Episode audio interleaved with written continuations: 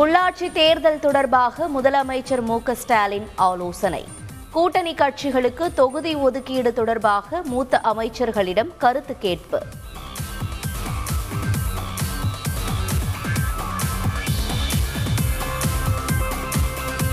உள்ளாட்சி தேர்தல் குறித்து அதிமுக தலைமை அலுவலகத்தில் ஆலோசனை. ஓபிஎஸ் இபிஎஸ் தலைமையிலான கூட்டத்தில் கட்சி நிர்வாகிகள் பங்கேற்பு.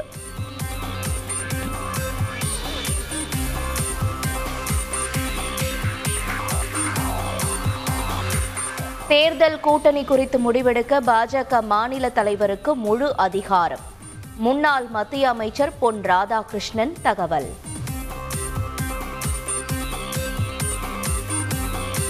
எல்லா வீதியிலும் தீர்க்கப்படாத பிரச்சினைகள். தேர்தலில் வென்று அவற்றை தீர்ப்போம் என கமல்ஹாசன் அறிக்கை.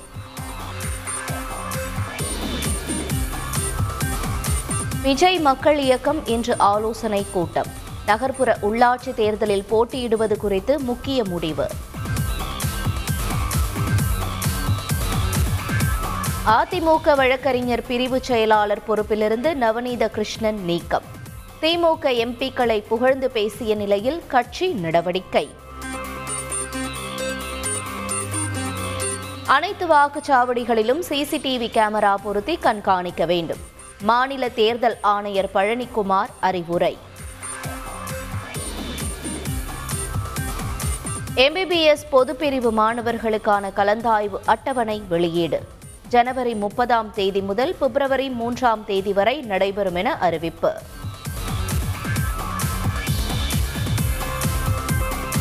ஓ பன்னீர்செல்வம் மற்றும் அவரது மகன் ரவீந்திரநாத் மீதான வழக்குக்கு தடை. வேட்புமனுவில் தவறான தகவல்களை தெரிவித்த குற்றச்சாட்டில் சென்னை உயர்நீதிமன்றம் உத்தரவு. சபாநாயகர் அப்பாவு மீதான நில அபகரிப்பு வழக்கின் தற்போதைய நிலை என்ன? அறிக்கை தாக்கல் செய்யுமாறு சென்னை உயர்நீதிமன்றம் உத்தரவு. தமிழகத்தில் மேலும் இருபத்தி ஆறாயிரத்து ஐநூற்று முப்பத்து மூன்று பேருக்கு கொரோனா. ஒரே நாளில் நாற்பத்தெட்டு பேர் உயிரிழப்பு.